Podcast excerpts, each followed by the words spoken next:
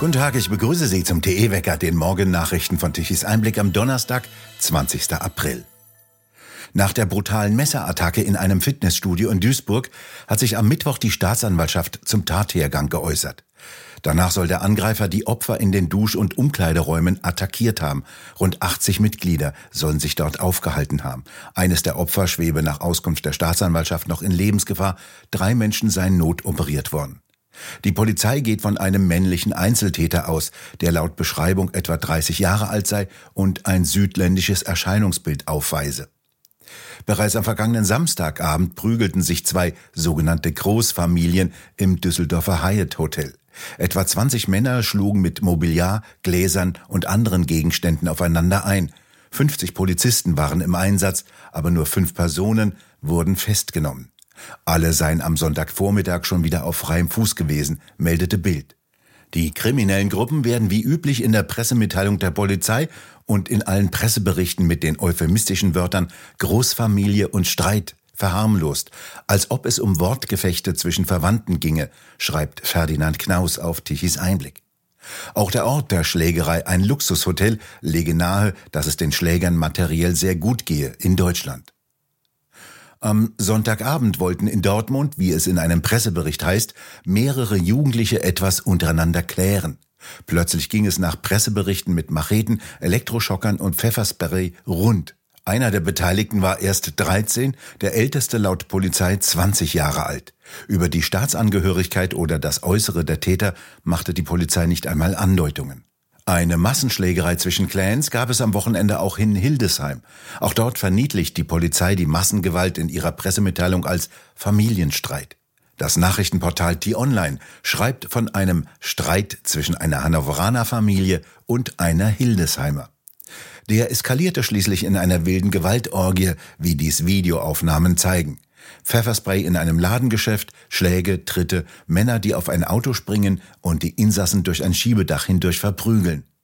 Die Polizei spricht von insgesamt fünfunddreißig Beteiligten.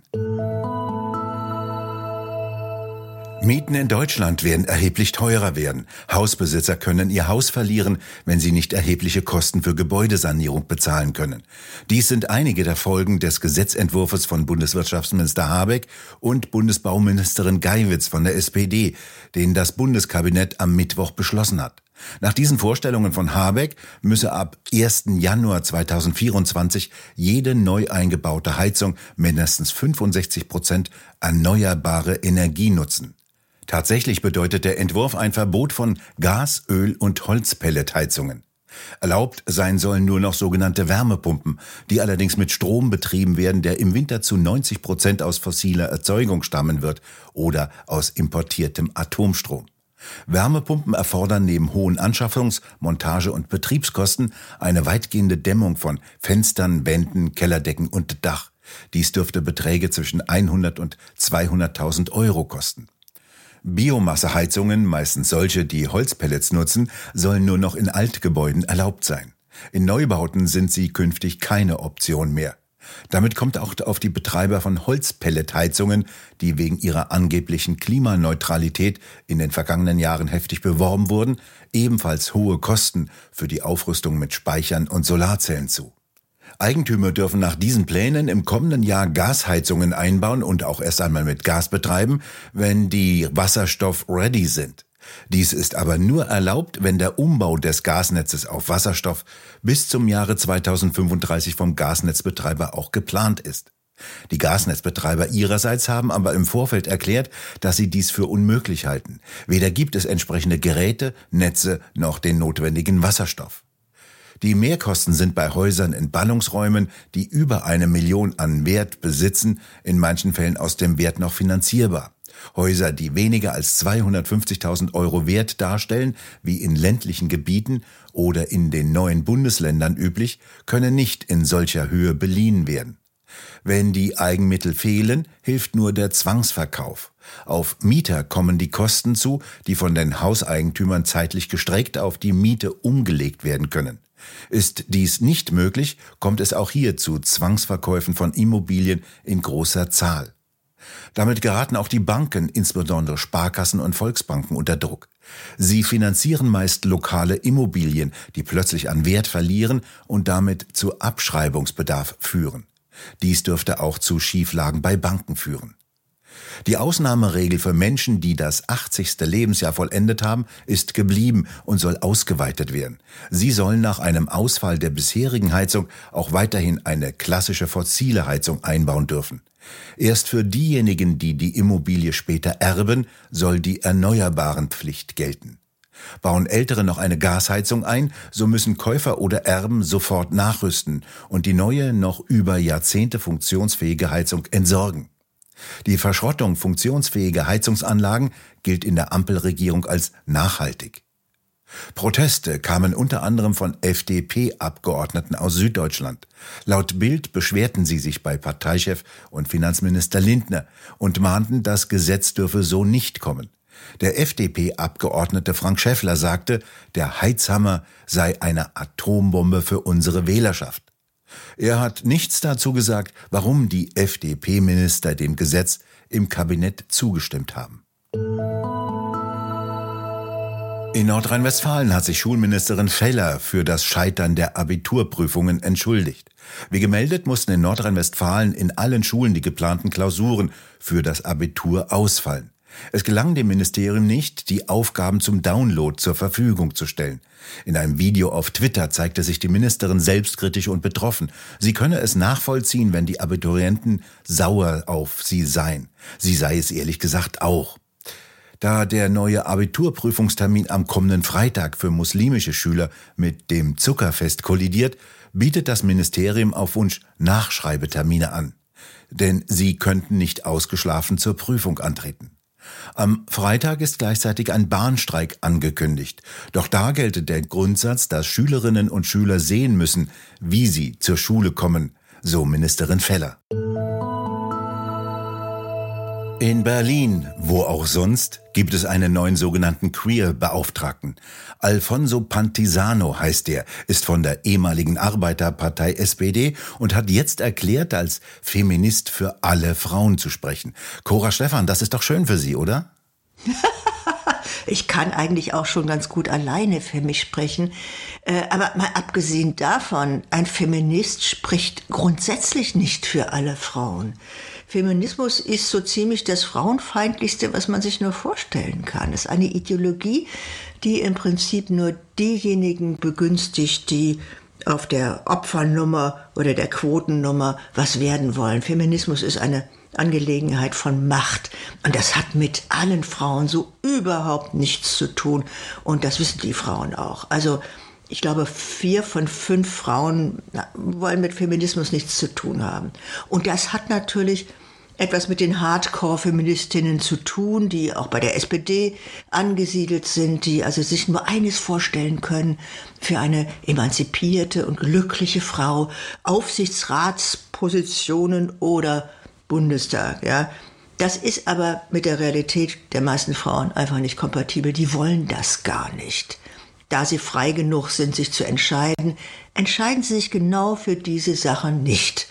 Aber für sozialdemokratische Karrieristinnen ist das natürlich eine gute Sache. Sie sagen einfach, wir sind feministisch und schon sind sie auf der guten und richtigen Seite. Es sind also immer mehr Bartträger, die auf dem Frauenticket reisen, schreiben Sie bei Tichys Einblick. Wie kommen Sie denn da drauf? Ja, ist doch ein bisschen lustig. Also erstens, er ist schwul und ist jetzt aber Queer-Beauftragter, was mich allein schon wundert.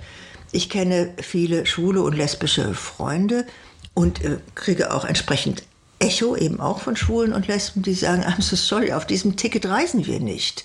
Wir brauchen das auch gar nicht. Wir sind nicht queer, wir sind entweder schwul oder wir sind lesbisch und wir möchten nicht von einer kleinen radikalen Minderheit dominiert werden. Das kommt da gar nicht gut an. Ein Queerbeauftragter ist keineswegs jemand, der die Interessen aller Frauen vertritt oder auch nur die Interessen von Schwulen oder Lesben. Das ist ein grandioser Etikettenschwindel. Man muss bedenken, ähm, lesbische Frauen möchten Frauen lieben und nicht Menschen, die sich als Frauen erklären. Und sie kennen auch den Unterschied. Und wenn sie das auch noch sagen, dann gelten sie als transphob, also als ganz schlimm und menschenfeindlich. Wie absurd ist denn das, ehrlich gesagt? Völlig absurd. Das ist ja auch sehr merkwürdig, wie in kurzer Zeit alle möglichen Beauftragten für alles Mögliche aus den Ecken schießen und sich auf gut bezahlten Staatsposten breit machen. Die sind ja alles Kostgänger, hart arbeitender Menschen, die es ja auch noch geben soll. Was sollen die eigentlich zu derlei Gedankengängen sagen, die sie ja auch noch bezahlen müssen? Ich glaube, denen ist das völlig fremd. Es geht ihnen am allerwertesten vorbei. Und äh, ich Ich glaube auch, viele von Ihnen merken, was hier passiert. Da besorgt sich eine Regierung abhängige Ideologen, abhängige Propagandisten. Was denn sonst? Diese ganzen Beauftragten für dies oder das oder für jenes.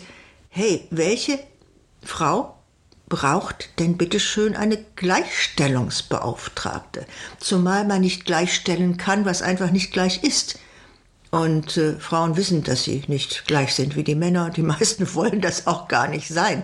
Was soll das alles? Sie verbraten Steuergeldern und sind, naja, staats- bzw. regierungsabhängig. Und das scheint irgendwie gewünscht zu sein, dass man ein solches, äh, was weiß ich, eine solche Gruppierung von treuen Kostgängern äh, hinter sich weiß. Getragen werden sie ja von einer Medienlandschaft, die solche Vertreter in unangemessener Weise hochschreibt und hochhält und ihnen eine Rolle zuweist, die sie in der Realität ja gar nicht haben. Warum machen die Medien denn das? Das ist eine gute Frage. Es gibt einen Journalisten, Martin Spiewak, bei der Zeit, der vor ein, zwei Jahren mal versucht hat herauszufinden, wie viele Menschen denn tatsächlich divers sind oder sich als divers bezeichnen. Weil das war ja der große Hit. Also Behördenformulare und Ansprachen müssen geändert werden, um auch die Diversen zu inkludieren. Und er ist darauf gekommen, dass also höchstens null Komma null null null vier oder vielleicht habe ich jetzt eine Null zu viel oder eine zu wenig Prozent überhaupt darauf Wert legen, als divers angesprochen zu werden. Und wer wirklich weder Mann noch Frau ist, und das gibt es, das ist eher ein Schicksal, was nicht sehr erfreulich ist. Ich glaube, die, genau die möchten sich auch ungern vor diesen modischen Karren spannen lassen. Cora Stephan, vielen Dank für das Gespräch. Rund zwei Wochen nach der tödlichen Attacke auf einen Jogger in Norditalien hat in Bayern im Landkreis Rosenheim ein Bär zwei Schafe gerissen. Dies bestätigte das Bayerische Landesamt für Umwelt. Ein weiteres schwer verletztes Schaf musste aufgrund seiner gravierenden Verletzungen getötet werden. Der Bär hatte zuletzt in den oberbayerischen Landkreisen Rosenheim und Miesbach Spuren hinterlassen.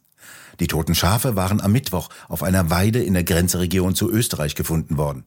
Ein Experte begutachtete daraufhin die Situation vor Ort und nahm genetische Proben, die nun ausgewertet werden. Der F C Bayern ist raus, Manchester City drin im Halbfinale der Champions League. Dem englischen Meister reichte nach dem drei zu null Erfolg im Hinspiel gestern Abend ein eins zu eins in München, um zum fünften Mal in der Vereinsgeschichte in die Vorschlussrunde der Königsklasse zu kommen. Und damit scheiden die Münchner zum dritten Mal hintereinander im Viertelfinale aus. Von Nordosten ist in der vergangenen Nacht ein Höhentief mit kalter Luft nach Westen gezogen. Dies sorgt heute noch einmal für kalte Luft und mit dabei sind Wolken und einige Regenschauer. Im Norden und Nordosten wird es im Laufe des Tages wieder freundlicher und in den Höhenlagen der Mittelgebirge kann es noch einmal schneien. Es wird noch einmal richtig kalt mit Temperaturen um die zehn Grad. Zum Freitag hin wird es dann rasch deutlich wärmer und sonniger, denn die Strömung dreht sich auf Westen und bringt deutlich wärmere Luftmassen mit. Doch die sind ziemlich feucht und dies kann im Westen für Regenschauer und sogar für einzelne Gewitter am Freitag sorgen. Am Samstag wird es dann über zwanzig Grad warm. Und nun zum Energiewendewetterbericht von Tichys Einblick. Die Daten zu Stromproduktion und Verbrauch von gestern lagen nur unvollständig vor. Aus denen geht hervor, dass Deutschland gestern Mittag um zwölf Uhr fünfundsechzig Gigawatt an elektrischer Leistung benötigte. Davon kamen etwa zwanzig Gigawatt um zwölf Uhr von den Photovoltaikanlagen, dreizehn Komma vier Gigawatt von den Kohlekraftwerken und siebzehn Komma sieben Gigawatt von den Anlagen der Windindustrie. Es wurden übrigens interessanterweise nur sechsundzwanzig Komma sieben Prozent der installierten Leistung der Windräder benutzt. Dies bedeutet noch nicht einmal ein Drittel der in der Landschaft stehenden Windräder produzierte Strom. Und dies, obwohl keine Kernkraftwerke mehr die Netze verstopfen konnten, wie das Energiewende-Fachfrauen wie Göring-Eckardt so laut betonen. Wir bedanken uns fürs Zuhören. Schön wäre es, wenn Sie uns weiterempfehlen. Weitere aktuelle Nachrichten lesen Sie regelmäßig auf der Webseite tichys einblick punkt de und wir hören uns morgen wieder, wenn Sie mögen.